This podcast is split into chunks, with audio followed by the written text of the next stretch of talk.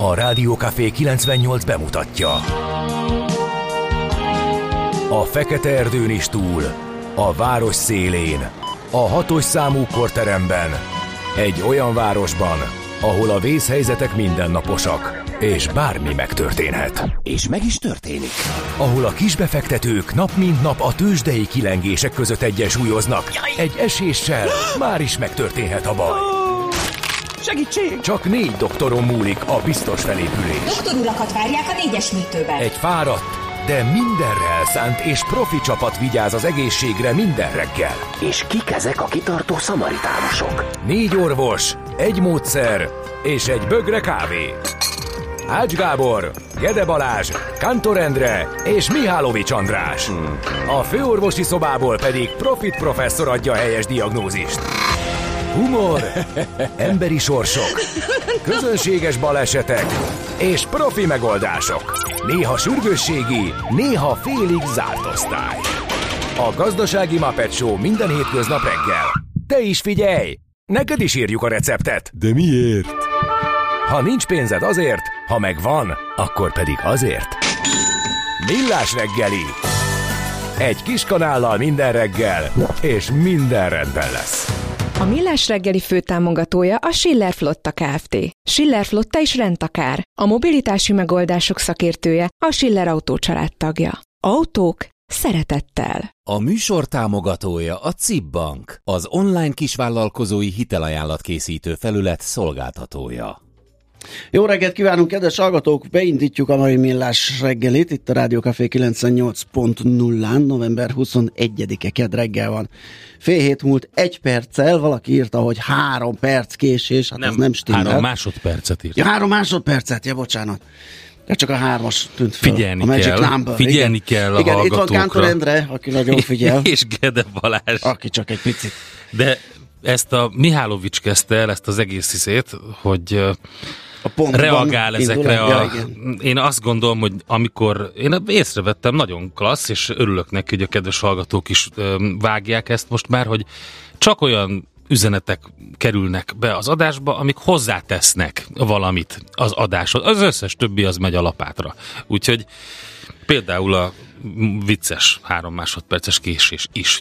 De Igen. jó, mondjuk röhögtünk rajta, igen, Igen. de ettől Most a függetlenül. Gézu, hát az, hogy még, még de azt biztos, hogy nem hallgat minket, ez itt kezdődik, mert hogyha 2 óra 54 perckor írta meg hajkuját, és küldte el, ha csak nem egy időzített küldés, hogy mi azon töprengjünk, hogy mit csinált ő hmm. 3 3 után. Na mindegy, ezt írta, nem hinnétek el, úgyhogy el sem mesélem, csak úgy megtörtént. Na, hát köszönjük. Ez egy olyan megyek hazafele ez a, igen. hajku volt. A, a, a, ja, tényleg, ez, ez olyan, ez olyan. Az épp a történtek Jó. után ugye megihlette a Na nézd, nézd csak oda, Gézut. boldog Olivér napot kívánunk minden kedves Olivér nevű hallgatónknak, úgyhogy nagy szeretettel küldjük Olivérnek.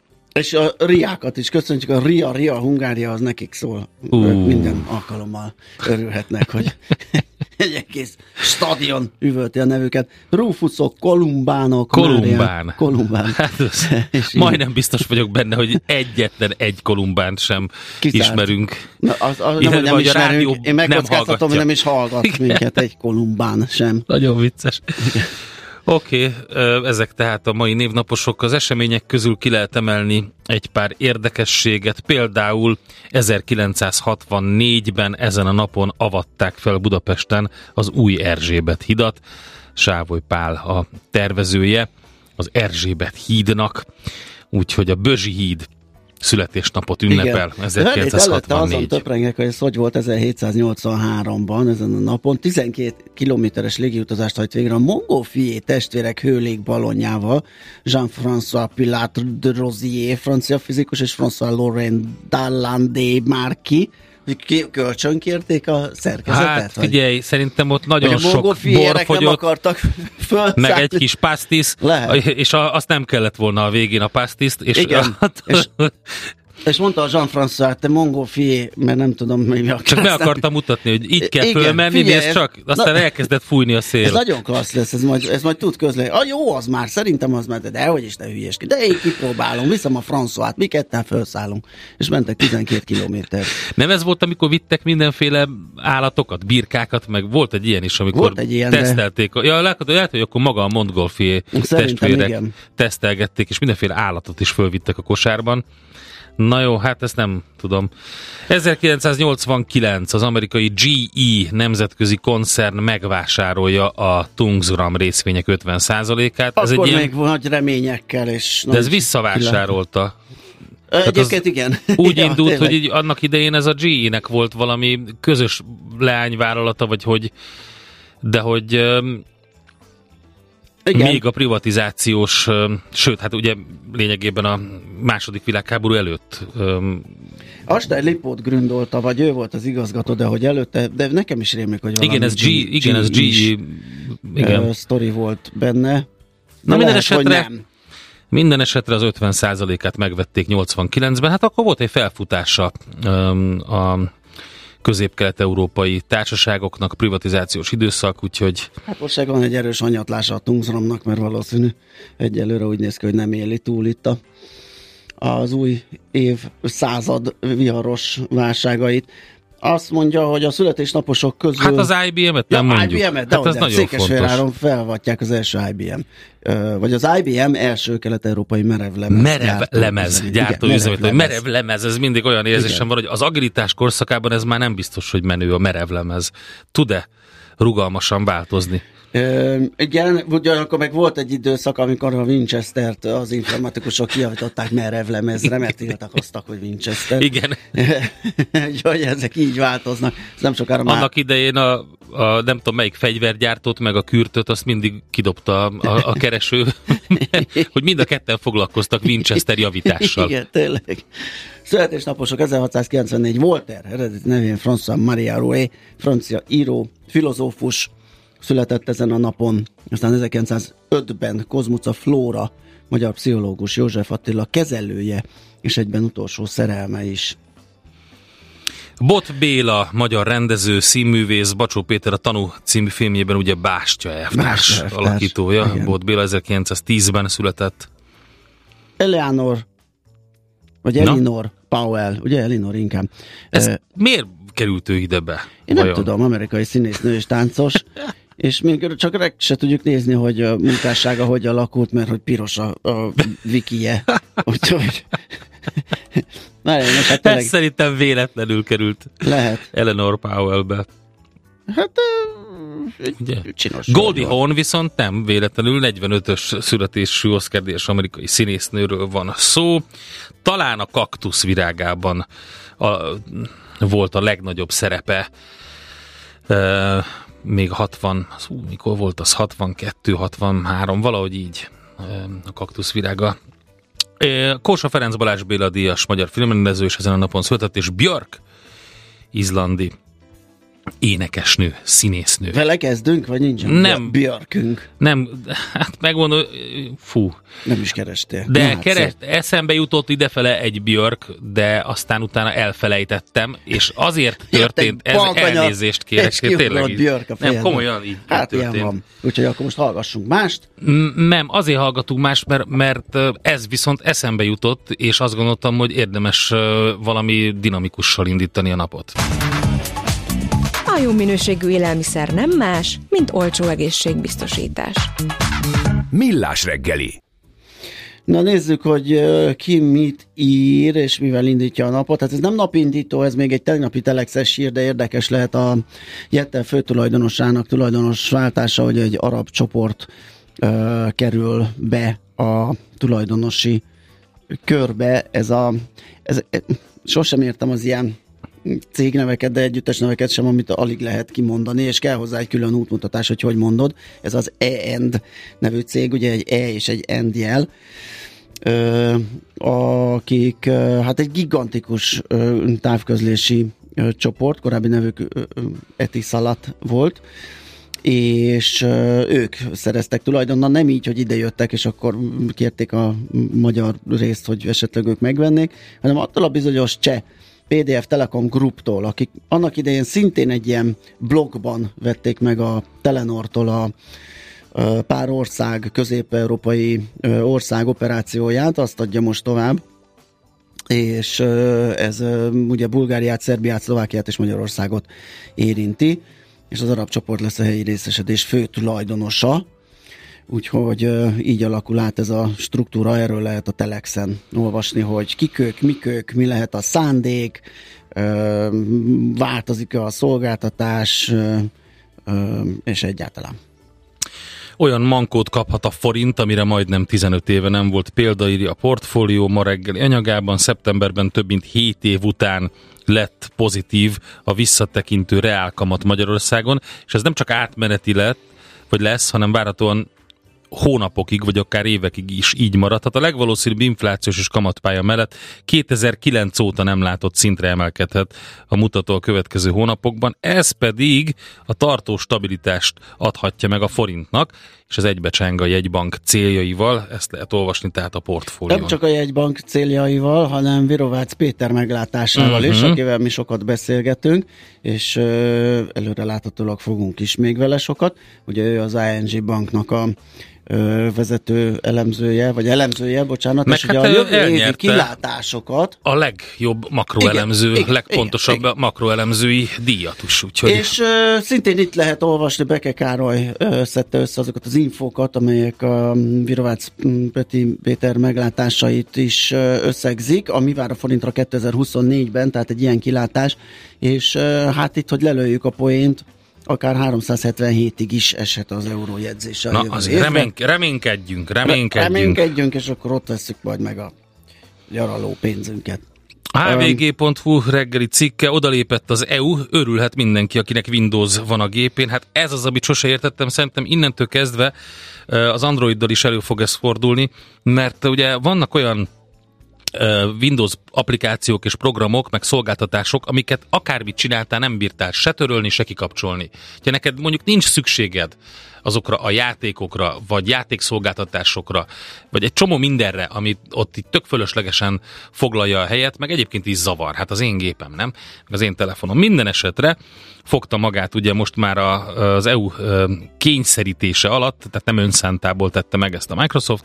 Minden esetre azt lehet, hogy eddig ugye ezek a felesleges, de törölhetetlen Windows programok és szolgáltatások kikapcsolhatók lesznek a felhasználók által ez a digitális piacokról szóló uniós jogszabálynak, a DMA-nak köszönhető, úgyhogy ez így indul ez a sztori, és reméljük, hogy begyűrűzik mindenhova. A Virovácz Peti nagyon durván leírolt a magyar sajtót, elpattantam ide a G7-re, hogy megnézem, hogy ők mivel indítanak. Hát Virovácz Péter cikkével indítják a reggelt. Még két évnyi gödörből kell kijönni a magyar gazdaságnak. Mm-hmm. most nem a forint kilátásait elemezgeti, hanem azt a GDP adatot és azt a, azokat a növekedési lehetőségeket, amelyek itt előttünk állnak, meg egyáltalán egy kis visszatekintés, hogy mi hogy történt.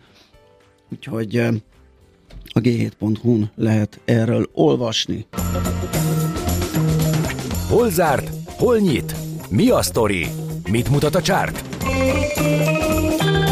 Piacok, árfolyamok, forgalom a világ vezető parketjein és Budapesten. A tőzsdei helyzetkép támogatója a hazai innováció vezető gyógyszeripari vállalata a Richter Gedeon nyerté. 2,1% mínuszt hozott össze a BUX 115 pontos esés, 56.895 pontos záróérték. Forgalom azt szerintem nem nagyon volt, tehát nagyon lanyhán indult az egész. Nem tudom, nem látok forgalmi adatokat, úgyhogy csak abból tudok kiindulni, hogy mi hozta ezt össze. Így első ránézésre látok egy nagy zöldet a Magyar Telekom a vezető részének közül például emelkedni tudott, úgyhogy valószínűleg ez arra volt elég, hogy tompítsa a mínusz. Igen, ott majdnem egy százalékos erősödés volt, de tényleg, hogyha megnézzük, akkor ha az OTP-nél volt majdnem 3 milliárd forintos forgalom, de aztán a többiek, a Richter az 900 millió, a MOL 650 millió, a Magyar Hú. Telekom 180 millió. Jó, hogy Úgyhogy így... egy ötös talán? Hát igen, valahogy. Talán. Egy kicsit több, de nem sokkal. Na, szóval 8%-kal emelkedett a Telekom árfolyama 613-ra, a MOL az, hát az mínusz nulla, 2810 zárt, az OTP 6%-kal esett 13.800 forintra, a Richter pedig pontot zárt, ahol azelőtt 8730-on, ami igazán jól ment, az az a AN nyomda, ugye ott gyors jelentés jött, és igen szép számokat hozott a társaság. Az x ben pedig a Gloster tudott menni 2%-ot fölfelé, 958-ig, az AstraZán másfél százalékot 270-re, 2 százalékot emelkedett a napenyerté, 974 forintig, aztán jöttek az esőpapírok, az év Duffer 2,3%-kal értékelődött le a Naturland 1,8-al, a Polyduct 2,9%-kal. Sok érdekesség volt az amerikai piacon, meg a nemzetközi piacokon, meg lehetett látni, hogy egy komoly lendülettel indították a hetet az amerikai tőzsdék, de az érdekességek közül kiemelném, hogy úgy tűnik, hogy 4 milliárd dolláros alkut köthet a Binance az amerikai igazságügyi minisztériummal. Ugye évek óta tartó vizsgálat részeként állítólag 4 milliárd dollárt követel a világ legnagyobb kriptotősdéjének számító Binance-től az amerikai igazságügyi minisztérium, és úgy van ugye, hogy a források szerint a tárgyalások kiterjednek arra a lehetőségre is, hogy Changpeng Zhao, a kriptopénztősde alapítója ellen büntetőeljárás indulhat az Egyesült Államokban.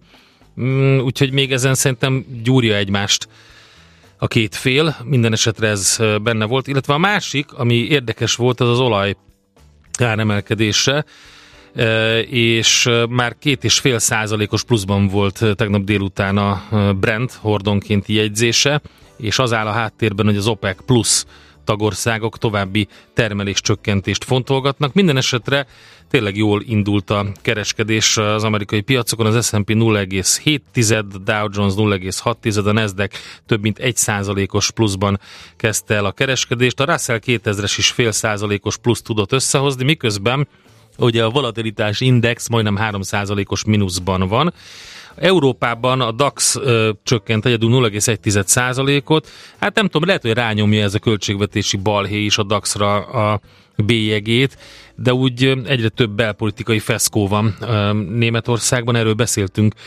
adóvilág rovatunkban is tegnap, de hogyha követitek a akkor most azt ö, próbálják meg éppen kifundálni, hogy ezt a 60 milliárd eurós költségvetési lukat hogy tömjék be, ami keletkezett, ö, mert nem lehetett úgy átcsoportosítani a pénzeket, ahogy ezt ők gondolták. Uh-huh. Mindenesetre a KAK Franciaországban a KAK-karon 0,2%-os pluszban zárt, az Euronext 0,2-ben szintén, és Ázsiában is viszonylag jó a kép, az távol-keleten csak a Nikkei 0,2%-os mínusza húzza le egy picit a, a dolgokat, de a Hang Seng, a, komp, az, a Shanghai Composite és a Shenzhen Index is pluszban van.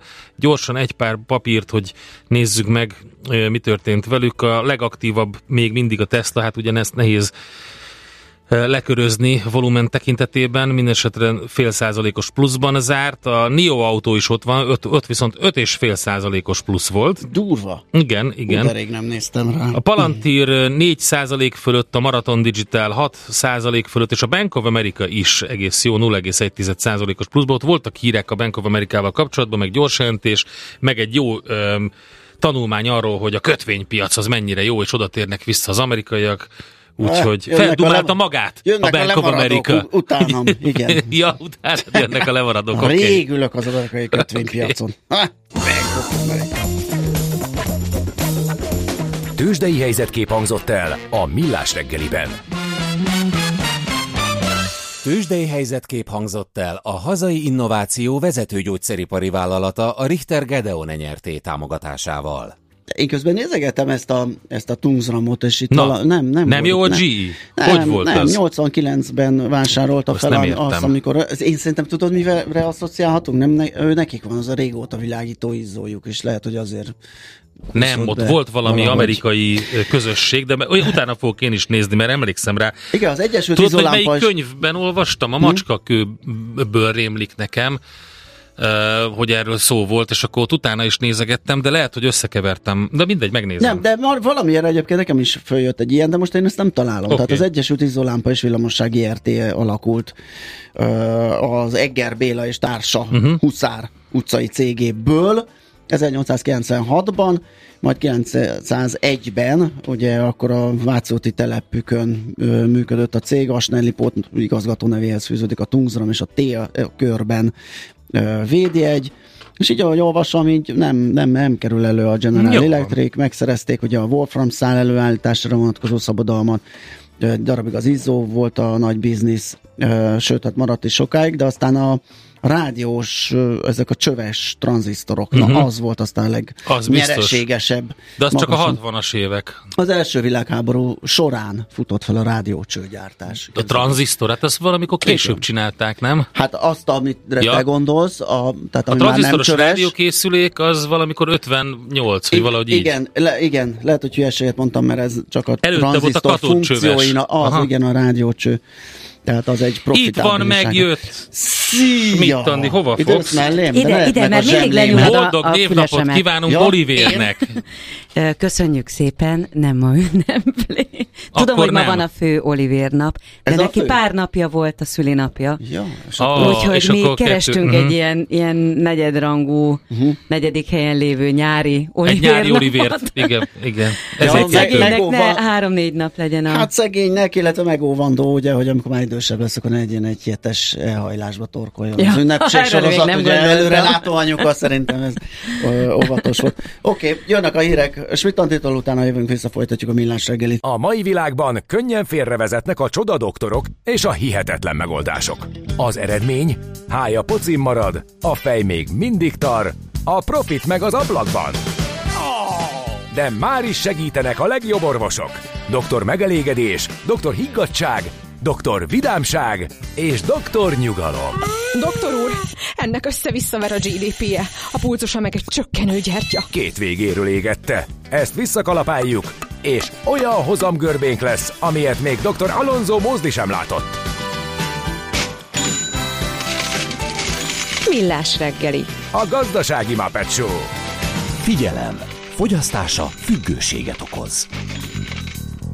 A Millás reggeli főtámogatója a Schiller Flotta Kft. Schiller Flotta is rendtakár. A mobilitási megoldások szakértője a Schiller Autó tagja. Autók szeretettel. A műsor támogatója a CIP Bank, az online kisvállalkozói hitelajánlat készítő felület szolgáltatója. Szép jó reggelt mindenkinek, ez a Millás reggeli itt a Rádió Café 98.0-án, november 21-e kedd reggel van 7 óra 9 perc, itt van Kántor Endre. És Gede Balázs. És mondom az elérhetőségeinket 0636 98 0 98 0. Uh, jött... Uh, Jött egy nagyon érdekes, az tényleg ez, uh, amit? Imre írt, igen. Igen, abszolút így lehet egyébként. Kezdtem, azt írja, hogy kezdtem örülni az egynapos matricának, milyen jó lesz, hogy elég csak oda és vissza egyet venni, és biztos meg fogja érni. Nos, szerintetek is azért kerül majdnem a tíznapos árába, hogy senki ne vegye, de legalább teljesítettük az előírást. Hát részben lehet, igen, egy ilyen, egy ilyen ösztöke. Már a amikor kihozták legyek. ugye az A- árakat, akkor nézegettem, hogy hát ez nem A fogja megérni. másik meg, amit egyébként már ideje korán előre belengetett, hát szerintem már a Lázár János miniszter úr is, de de meg lehetett arról hallani, ugye, hogy az egynapos az alapvetően az átmenő forgalmat célozza, tehát abból indultak ki, hogy aki az átmenőbe és főleg külföldi, az akkor fizessen. Nekünk meg itt lesz a tíznapos. Hát, ö, nehéz, igen, de valószínűleg sokan csalódtak ebben az árképzésben. Lehetett volna ezt esetleg kicsit olyan piacbarátabbá tenni. Nem azt mondom, hogy arányosan, ugye le kell tizedelni a tíznapost, de, de lehet, hogy jó lett volna valami, valami emberibb ár. Hát, ez lett belőle. Nos, haladjunk, mert van egy születésnaposunk. Egyre nagyobb buborékban élünk, de milyen szép és színes ez a buborék. Budapest, Budapest, te csodás! Hírek, információk, események, érdekességek a fővárosból és környékéről.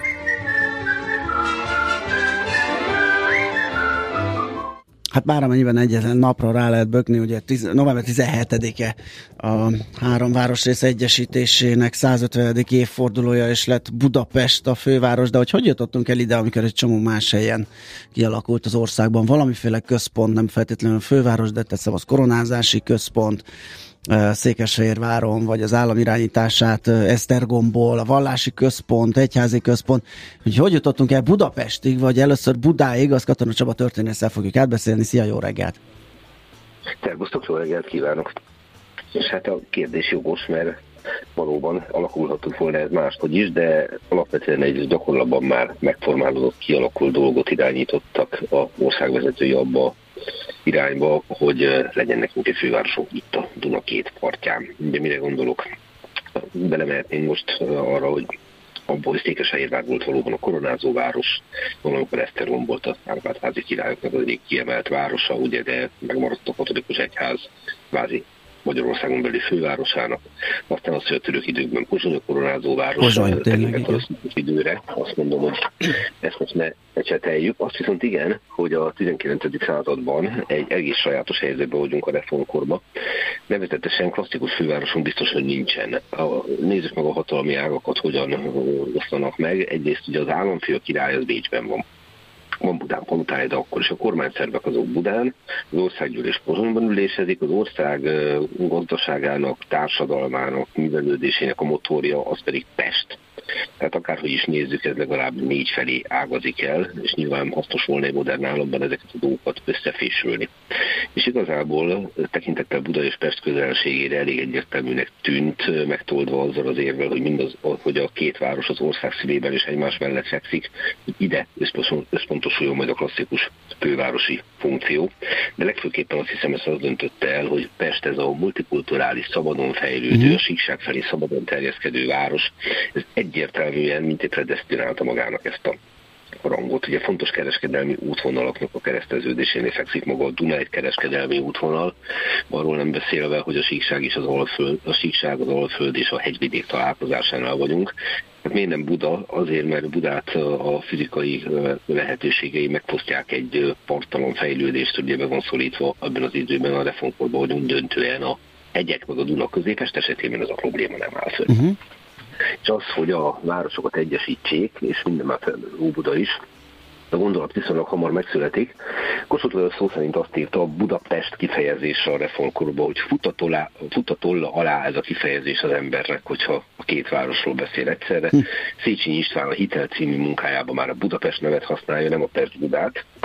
Itt elhangzott, hogy miért, miért, miért Budapest nyert és miért nem a Pest Buda, ezt nem tudjuk megmondani pontosan, mert ellenérként ugye azt szokott elhangzani, hogy hasonlít a Bukarestre.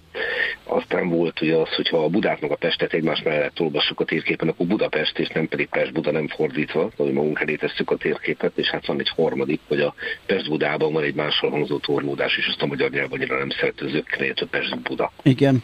De az biztos, hogy már a reformkorban találkozunk ilyen nevekkel, hogy Budapesti Szemle, Budapesti Idegyesület, Budapesti Divatlap, és hát annak ellenére, hogy a két város fejlődések között voltak meglehetősen nagy eltérések, tehát Buda konkrétan egy kicsit konzervatívabb, kisvárosi és jellegű település, Pest meg ahogy említettem, folyamatosan fejlődik.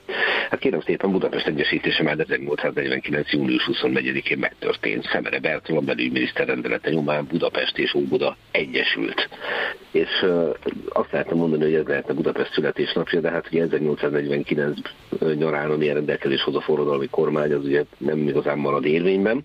De az idézném a rendeletet, Egyszer miután Budavárosának Óbudával határos területe annyira beépítetett, hogy az utóbbi város Budának külvárosává lett, Óbuda ezennel Budapest hatóságába bekebeleztetik, Buda és Pest, s illetőleg Óbuda hatóságának egyesítése elrendeltetik, és a testvérkét főváros, mint Budapest ezennel egyesítetik. Ez egyenes beszéd. Csak hát ugye ez nem marad érvénybe. Uh-huh. Ez nem marad érvénybe. Viszont az abszolutizmus alatt meg például 1850-től Pestet és Budát egy közigazgatási egységként kezelik. 1853-ban a fogyasztási adóvonal megállapításánál már Óbudát is beteszik ide, és közös pénzügyi igazgatási egységként definiálják a három várost. De minden abban az irányba halad, hogy előbb-utóbb az egyesítés megtörténjen, és ugye itt látjuk, hogy a győztes hatalom is ebbe az irányba kezeli a dolgokat, de hát például a győztes hatalom által üldözött, és a győztes hatalmat nagyon nem szerető Táncsis Mihály, pedig ennek mellett azt írja, Pest, Buda és Óbuda, vagy legalábbis Pest, Buda földterületi fekvésüknél fogva, de különben közigazgatási, ipar és kereskedelmi tekintetben is oda vannak utalva, hogy egy várossával vonzanak össze. Hát, hogyha valamivel egyetért a Habsburgok által irányított hatalom, meg Táncsis Mihály, azt nevezhetjük nemzeti minimumnak, nem? Abszolút, igen, abszolút. Igen. Gondolom, hogy akkor a, a következő löketet a Trianon adta meg, amikor elcsatolták azokat több olyan nagy várost is, ahol egyébként valamiféle központ volt. Hát még Trianon előtt azért létrehoztuk Budapestet 1873-ba, de ez egy lényeges elem. Ugyanis az a helyzet, hogy a, létrejön a kiegyezés 1867-től, és 1870-ben életre hívják a fővárosi közmunkák tanácsát. Tehát még nincsen főváros, de fővárosi közmunkák tanácsa már van, és a fővárosi közmunkák tanácsa, hogy létrehozza a modern világváros Budapestet. Aha. Tehát de facto már akkor megvan ez abszolút gondolat, hogy legyen egy modern főváros a Magyarországnak, de az hagyján a birodalomnak, az osztrák-magyar monarchiának legyen egy Bécsel egyenrangú fővárosa. Ezért van az, hogy Budapestet sokszor így a trianontáni Magyarországon vízfejnek érzékeljük, de még régi nagy Magyarországon is az volt, mert birodalmi fővárosnak épült. Uh-huh. És hát a fővárosi közmunkák tanácsa hogyan néz ki? Hát ez kérem szépen úgy néz ki, hogy van elnöke, alelnöke, 18 rendes tagja, a tagok közül hatot Pest delegál, hármat Buda, az elnököt, az alelnököt, tag a többi kilencet tag a kormány. Tehát amikor a leendő főváros önkormányzata aggódott, hogy esetleg a kormány bele akar szólni a dolgokba, ez nem volt egészen alaptalan. Arról nem beszélve, hogy a mindenkori elnök, a miniszterelnök volt adott esetben idősebb Andrási Gyula. De a fővárosi közmunkák tanácsának van két nagyon fontos feladat rögtön az elején. 1870-ben törvény születik a Sugárút, a mai Andrási út, 1871-ben pedig a Nagykörút kiépítéséről. Ez tehát egy nagyon erős, nagyon határozott kormányzati szándékot mutat arra, úgy, hogy meg kell csinálni ezt a fővárost. És aztán 1873-ban történik meg az egyesítés, nevezetesen már 1872. évi 36. törvénycikk kimondja a következőt. Buda és Pest császár és királyi fővárosok, valamint Óbuda mezőváros és a Margis sziget az utóbbi Pest vármegyéből kikebeleztett vén Budapest városnév alatt egy törvényhatóságá egyesítetnek. És így jön létre Budapest 10 kerülettel, és miért november 17 a születésnap, mert 1873. november 17-én veszi át az ügyek vitelét a választások nyomán, amik 1873. szeptemberében voltak, Budapest önkormányzata. És egy nagyon sajátos szerkezet van itt, mert úgy hívják ezt a időszakot, lényegében egy negyedészázados időszakot, olyan három Károly időszaka, mert van Budapestnek főpolgármestere, polgármestere, alpolgármestere, Rád Károly, Kammermalér Károly, Gyerlóci Károly. Tehát most nem azt mondom, hogy a Károly volt a beugró, hogy valaki pozícióba kerüljön, de így alakult történelmileg. Igen. Ezzel kapcsolatban talán egyetlen gondolat, hogy hát mi, mi az, hogy főpolgármester és polgármester, mi, mi a különbség? A következő a helyzet, hogy felmerült a gondolat, hogy hát a főváros egyébként főispán álljon, de hát ez nagyon távol áll a városi joggyakorlattól, hogy egy ilyen vármegyei elnevezést használjanak, meg egyébként is, hogy a 19. század végén egy ilyen avittas a történelembe visszamenengő elnevezést már épp ember nem akart, tehát ugye voltak ilyen idők, és ebből következett az, hogy még a legkonzervatívabb Buda is így nyilatkozott, hogy minden eréllyel óhajtjuk, hogy a városokra nézve főispán ne legyen. És akkor a különbség pedig az, hogy a főispánnak megfelelően jár el lényegében a főpolgármester, tehát ő az államot képviseli az önkormányzat felé, hogy a király által jelölt három szeméből a közgyűlés választotta meg a főispánt, és a polgármester, a főispán főpolgármestert, és az a polgármester pedig az, aki ténylegesen a feje volt a közgyűlésnek. És így állt össze a három Károlyjal az élem Budapest, és hát az, hogy sikertörténet volt, szerintem ezt ne vitassuk el, mert nem beszélnénk a 150 éves Budapestről. Hát pontosan, biztos. így van, így van. Oké. Okay. Ennek részleteiről, különböző részeiről, például a körútnak, a, a csatornának a, a le, kialakítása, feltöltés, feltöltés erről beszélgettünk már, mesél a múlt rovatunkban többször Csaba, úgyhogy azt ajánlom mindenkinek, hogy a millástegeri.hu keresse ezeket meg és hallgassa vissza. Neked nagyon szépen köszönjük, köszönjük szépen. majd visszahívunk még ja, egy igen, mesél a múlt rovatba, jó? Várom, várom, azt hiszem akkor mások fogunk beszélgetni, de az sem rossz. Így van, így van. Köszönjük szépen, szia! Én köszönöm, boldog születésnapot Budapest, sziasztok! Katora Csaba történésszel emlékeztünk meg a 150 éves Budapestről. Nekünk a Gellért hegy a Himalája. A Millás reggeli fővárosi és agglomerációs infóbuborékja hangzott el. Na nézzük, mi történik ezzel a gyesevvel, mert hogy az építési és közlekedési miniszter a meghallgatásán jelentette be, hogy az állam szívesen kivásárolná az osztrákokat a Gyesevből. Erre hamarosan tárgyalni is fog Budapesten az osztrák közlekedési Mert miniszterrel. most baleknek érzik magukat a közös vállalatban. Ugye ezt is uh-huh. mondta, ugye, hogy annak ellenére, hogy ők a többség, az osztrák a kisebbség, eh, mégis ők érzik magukat eh, baleknek, nem, nem egészen nál, van náluk az irányítás. Na, de hogy egyáltalán mi a gyesev, hogy működik a MÁV mellett, és mit keres benne az állam, meg miért akar még többet Bucski Péterrel a G7.hu újságírójával nézzük át. Szia, jó reggelt! Sziasztok, jó reggelt! Hát ez egy elég fogós kérdés, ugyanis nem nagyon van ilyen vasútvállalat Európában sem, mint egy SF. Ugye ez a 1872-es törvény alapján működik, és ugye ez egy magyarországi vállalat, ami Ausztriában is működik, és egyébként van még egy külön lányvállalata, ami a fertővidéki hévet üzemelteti, és ugye saját vonala, ami Győr és Sopron között Magyarországon van, és utána Pulkapordányig pedig Ausztriában. És emellett pedig elég sok magyarországi vasútvonalat vettek át. E, igazság szerint ugye a, valóban kisebbségi tulajdonos az osztrák állam, és a Strabag 6, tehát az osztrák állam körülbelül a negyede a cégnek, és meg 6% körül részesedése van a Strabagnak, és a többi a magyar állami, de mondjuk ha azt nézzük, hogy mondjuk az árbevétel honnan érkezik, akkor ugye az egész e, vasútvállalatnak a, az 27 milliárdos bevételéből mondjuk 14 milliárd export, tehát alapvetően Ausztriából. Mm-hmm. Tehát azért a, a pénzügyi részben azért Ausztriának nagyobb szerepe van. Ugye a személyszállítást mindkét országban közszolgáltatási szerződés keretében végzi a cég, tehát hogy azért ott alapvetően nem a jegyárbevétel, hanem az állami támogatás adni. Emellett ugye van a saját pályájuk, amit föntartanak, és Magyarországon a magyar államtól vett át pályákat.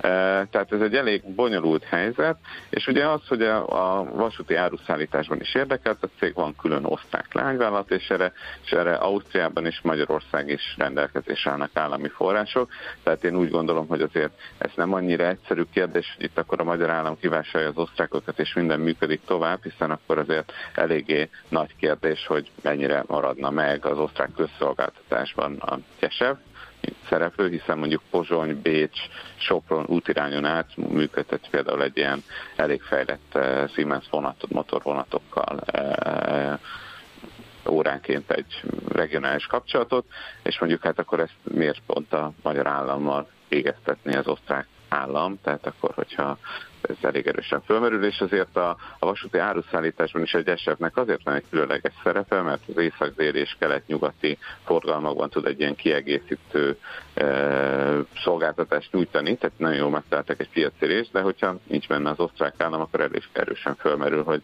ezek a addicionális előnyök mennyire, maradhatnak Hát én most megmondom őszintén, hogy hallgatom ezt az egészet, egy kicsit bonyolult a történet egy átlagember számára. Én csak azt látom, hogy sikeresen ö, megbénítottuk a vasúti közlekedést Magyarország és Ausztria között, és akkor utána bejelentünk egy ilyet.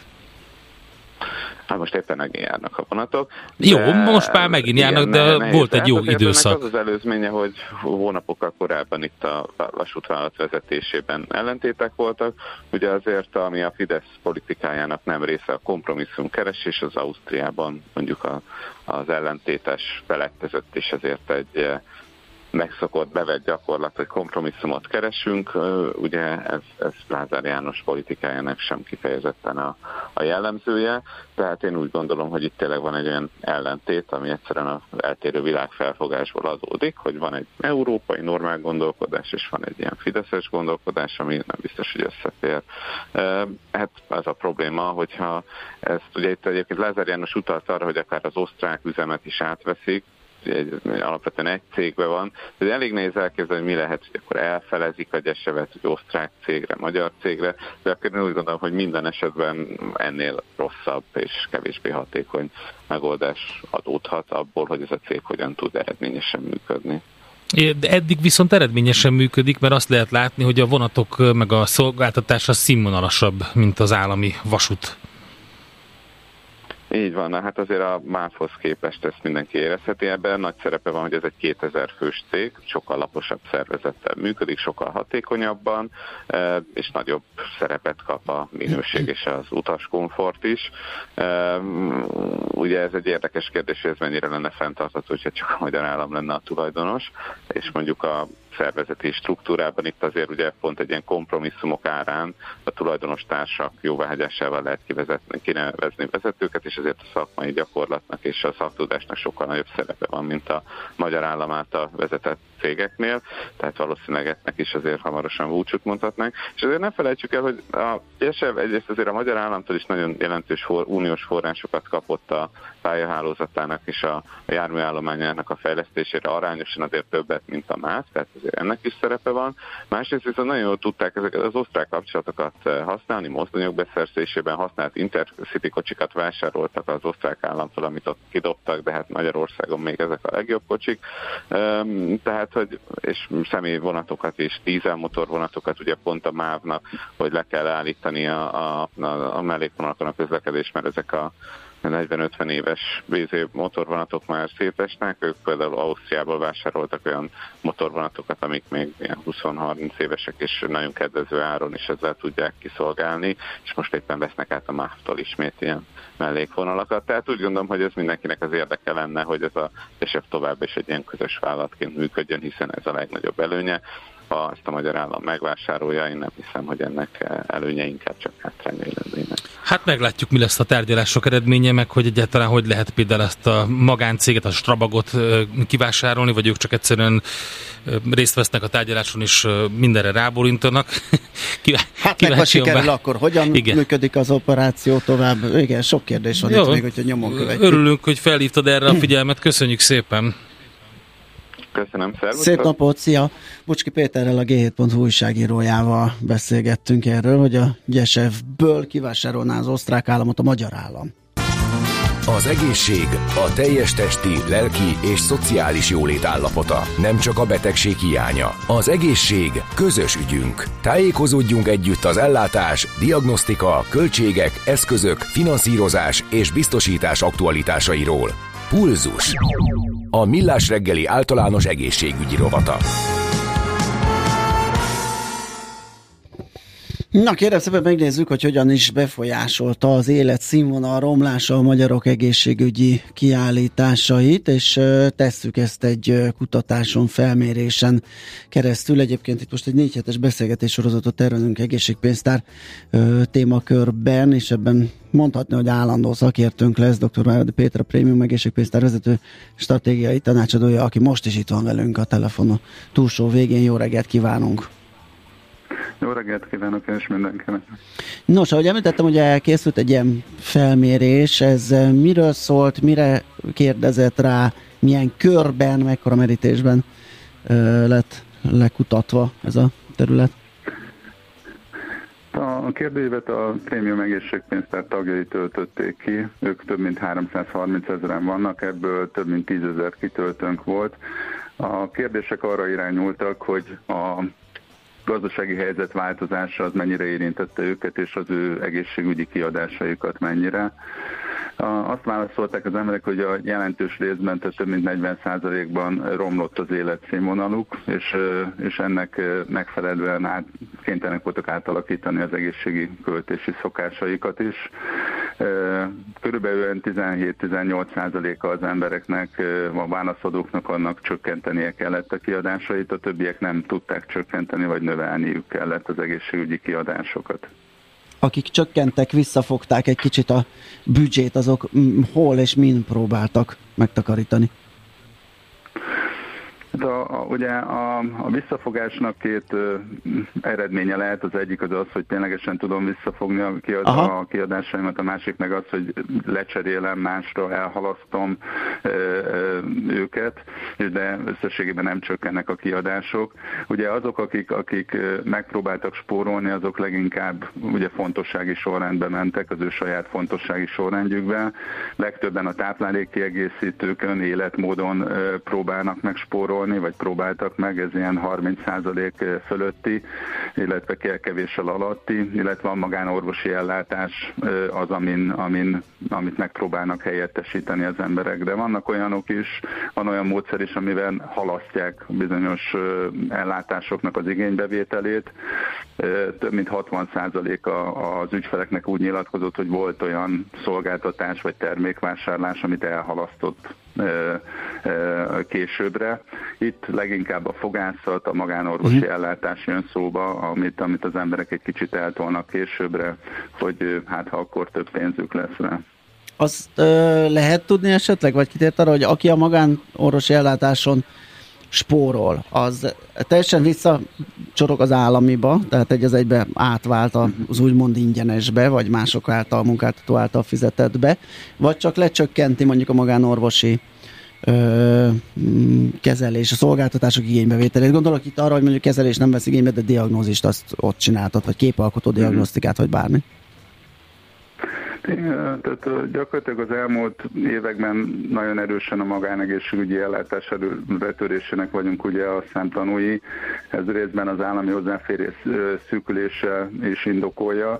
Itt az emberek többféleképpen viselkednek. 30% úgy nyilatkozik, hogy neki most már túl drága az állami, illetve a magán, és megpróbál az államiban valami fajta megoldást találni.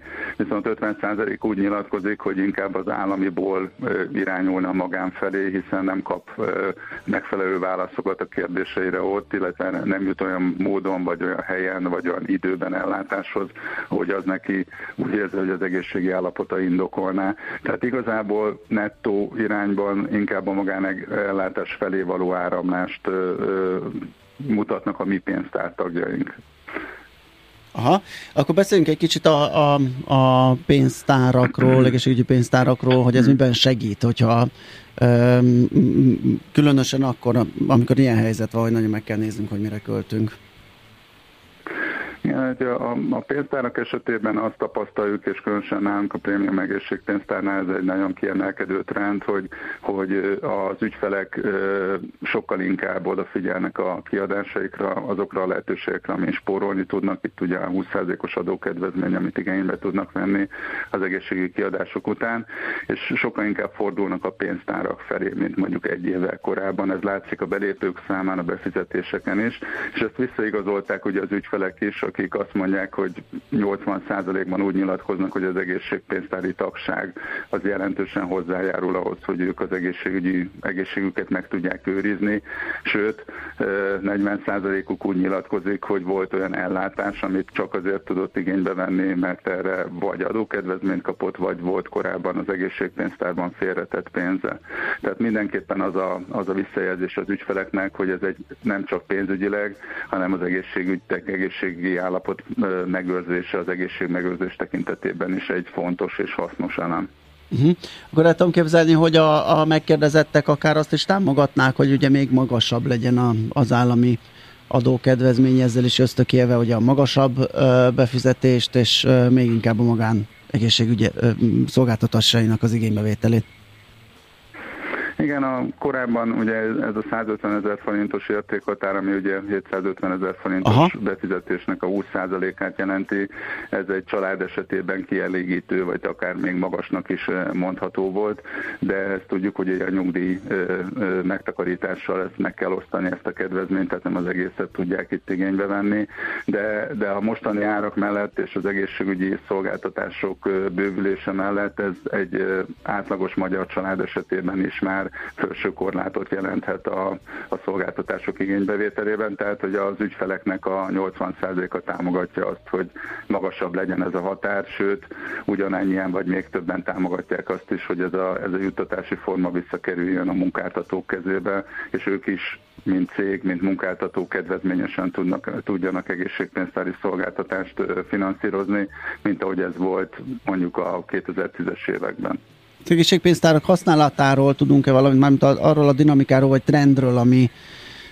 ami mostanában van, gondolok itt arra, hogy nem tudom, az új belépők száma hogy alakul a befizetései. Igen, meg hogy mire um, lépnek be, ugye itt azért különböző dolgokat lehet uh, különböző csomagok vannak, amik, a, amik különböző ellátásokra bizt, uh, biztosítanak lehetőséget. Tehát mi az, amivel próbálkoznak? Először kipróbálják egyáltalán, hogy milyen egy ilyen egészségpénztár? Igen, hát a, a részben a számokra visszatérve, tehát a prémium egészségpénztárnál kétszer annyi belépő volt ebben az évben, mint az előző év hasonló időszakában, tehát ez egy nagyon jelentős növekedés, és a, a befizetések is az infláció fölött nőttek, tehát a, ebben a hónapban olyan 35%-kal többen fizetnek be mondjuk novemberben, mint az előző novemberben, vagy egyszer többet fizetnek be, mint az előző novemberben. Különböző célokkal érkeznek a, az emberek, régenben egy ilyen egészségpénztári karrier, ez általában a gyógyszervásárlással kezdődött, tehát hogy a patikában költötték el az emberek a pénzük nagy részét, hiszen az egyszerű, könnyű könyvkártyával lehet vásárolni, nem egy bonyolult vásárlási forma. Most már sokkal inkább jellemző az, hogy valami fajta nagyobb értékű szolgáltatást finanszíroznak, legyen ez egy műtét, legyen valami egészségügyi ellátás, esetleg biztosítást vásárolnak pénztáron keresztül, és így kombinálják ennek a kettőnek ennek az előnyeit. Tehát változnak ezek a trendek. Mindenképpen jellemző az, hogy a, a szolgáltatás vásárlás erősödik, tehát ez fogászat és egyéb magáns egészségügyi vásárlások, biztosítások vásárlása, és a termékvásárlás az, az kevésbé népszerű, még mindig nagyon erős, tehát ez a gyógyszerek, gyógyászati segédeszközök, optikai eszközök vásárlása például. Tehát ugye egy családban bármi előfordul, tehát hogy a fogszabályozástól a, a, a támbotig, a mindenfajta műtétektől a, a, a szemüvegig és a, a kontaktlencséig, tehát gyakorlatilag, hogyha az ember körbenéz a családjába, akkor sajnos vagy szerencsére a mi szempontunkból sok százezer forint finanszírozandó költséget talál. Uh-huh. Azt még hadd kérdezem meg, mert nekem nincs, vagy még nincs uh, ilyenem, hogy egy ilyen egészségpénztári tagsága bármilyen szolgáltatóhoz mehetek, vagy minden egészségpénztárnak megvan a szolgáltatói köre. Ezt csak azért kérdezem, mert hogyha esetleg túl drága szolgáltatóknál tudom elkölteni az egészségpénztáras pénzt, találnék olcsóbbat, akkor ott akár lemorzsolódhat, hogy elveszhet ez a mondjuk az adójóváírásból jövő plusz. Igen, hát az első állítás tekintetve ez egy korrigálható hiba, tehát hogy bármikor ö, tagá válhat, és Igen. élvezheti ennek az előnyeit. A, a, a második kérdésre nincs ilyen korlát, tehát gyakorlatilag az egészségpénztárak ö, leszerződnek mindenfajta szolgáltatóval, aki, aki a törvényi feltételeknek megfelel, tehát megfelelő engedélye van, ö, és hajlandó szerződést kötni. Bizonyos esetekben nincs szükség szerződésre, tehát ott, ahol terméket vásárol, vásárolnak a, a, az ügyfelek, hogy gyakorlatilag nincs ilyen megkötés, hogy ott az egészségpénztárnak szerződni kell, de a fogászokkal vagy magánorvosokkal kell. A nagyobb egészségpénztárnak, a nagyobb egészségpénztáraknál, mint a miénk is, tehát itt ez ilyen több tízezres szolgáltatói körről kell beszélnünk, tehát olyan probléma nem szokott előfordulni, hogy valamelyik szolgáltató számláját vagy szolgáltatását nem fogadjuk el. Természetesen vannak ebből extremitások, aki így kevésbé preferálja a számlaadást, vagy a nem tudom, a kártyás fizetést Jó, hát ő nem másokból, fog, igen. Akkor, akkor, akkor ő nem fog szerződni, de a fő szabály az, hogy ez egy nem korlátja a, a szolgáltatás igénybevételnek. Igen, kérdés, hogyha azzal trükközik, akkor nem trükközik-e mással, és akkor kellene nekünk oda menni, de ez egy másik tészta. Jó, beszélgettünk még egészségpénztárakról, köszönjük szépen ezt is, szép napot kívánunk! Igen, én szép napot kívánok, viszontlátásra. Viszontlátásra. Dr. Áradi Péterrel a Prémium Egészségpénztár vezető stratégiai tanácsadójával beszélgettünk. Bulzus. A Millás reggeli általános egészségügyi rovata hangzott el. Az egészségügy a társadalom mindenkori egészségkultúráját tükrözi. 3R, vagyis Reduce, Reuse, Recycle. Csökkentünk, újrahasználunk, újrahasznosítunk. Cél a Zero Waste. Semmit se küldjünk hulladéklerakóba, ne pazaroljuk az energiát. Legyen a ma terméke a jövő alapanyaga. 3R. A Millás reggeli körforgásos gazdaságrovata következik.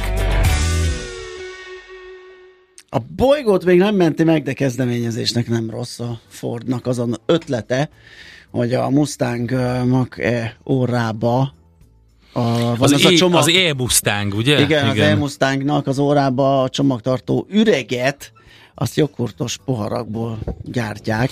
Szerintem jó ötlet, nyilván marketingfogás is, és hát akkor igen, valaki persze. rögtön rásüti, hogy zöldre festés, zöldre festés, de igen. az, hogy minél több recycled alkatrész van, az szerintem egy jó kezdeményezés.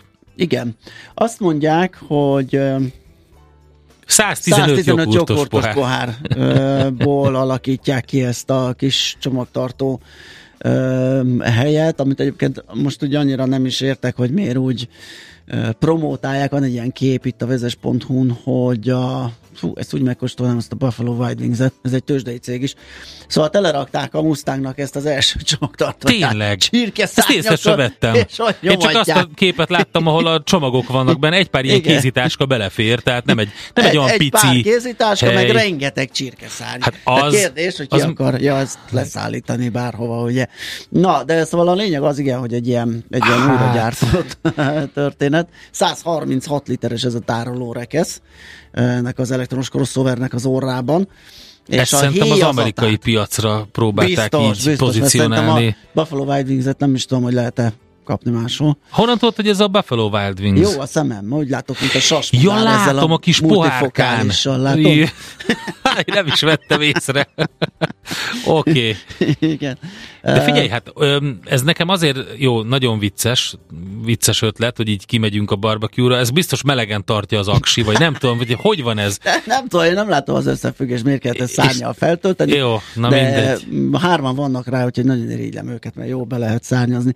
Na, de egyébként nem ez a lényeg, még az is, hogy, hogy miután ugye ezt egyben kipréselik ezekből a, hát el tudom képzelni, hogy először csinálják egy granulátumot a Biztos, hogy úgy van. Igen, mert meg kell tisztítani a szennyező anyagoktól, igen. És utána abból egyben kijöntik ezt a, mm, ezt a tartót, csomagtartó edényt, vagy uh-huh. nem mhm. tudom, minek nevezzük, és miután az illesztések így, és a merevítések kikerülnek belőle, ezért még plusz három kilóval is kisebb lesz mint az eddig gyártott Könnyebb, termék. Aha. Tehát kevesebbet is használ föl, amit felhasznál, az újrahasznosított műanyag. Nagyon kész jó. csoda. Újrahasznosított anyagokból készülhetnek kalocsa karácsonyi díszei is. A város önkormányzata felhívást tett közzé a karácsonyi dekoráció közös elkészítésére. Micsoda ötlet! Ezt is abszolút támogatjuk. Van egy ilyen, hogy Európai Hulladékcsökkentési Hét, ennek keretében kérik, hogy a háztartásokban, munkahelyeken felelhető újrahasznosítható csomagolóanyagból, műanyag palackokból készítsék el az adventi díszeket. Az elkészült díszeket november 26-án délig lehet leadni a Kalocsai Innovációs és Közművelődési Központ portáján, a díszek a város fenyőfájára, illetve az intézményébe, intézményeibe kerülnek. Úgyhogy ilyen kezdeményezés is van nagyon klassz. A körforgásos gazdaság több, mint újrahasznosítás. Egy értékláncon és iparágokon átívelő gazdasági modell, melyben nincsenek hulladékok. 3R. A Millás reggeli körforgásos gazdaság rovata hangzott el. Itt van Svitandi, aki még egy kicsit szunyókál, de egy perc múlva teljesen rendben lesz, és elmondja nektek a híreket. Itt nálatok annyira jó meleg van, kérlek, ja, szétfagyunk. E, ja, Én be fogok ide költözni. Gyere nyugodtan. És az illat is jó. Jó az illat? Igen. Hát igen. Hát ugye, figyelj, aki... tök jó itt. Hozok valami gyere, laptopot egy, holnap. Meg egy gyere pa, nyugodtan, paplant. de el, helyet foglalhatsz a kávéfőző mellett. Oh. Remélhetőleg érkeznek a kapszulák is bele, és akkor lehet egy új habos babost egy jó főzni. matrac, egy paplan, és... Jaj, ne, ne, ne, csinálj. De, de, a szundi. Még mondjuk neki. Na, Miről lesz szó? A hírek után. Aztán a hírekben. Hát a hírek után kérlek szépen marketingezni fogunk, ugyanis ide várjuk a stúdióba vendégeinket, Bányi Zsófiát és Bujáki Zsoltot. Uh, ugyanis a Marketing Szövetség kiadott egy Marketing Trendbook nevű könyvet, és arról fogunk beszélgetni, hogy hát egyáltalán a marketing jelene jövője egy kicsit így ezen a könyvön keresztül.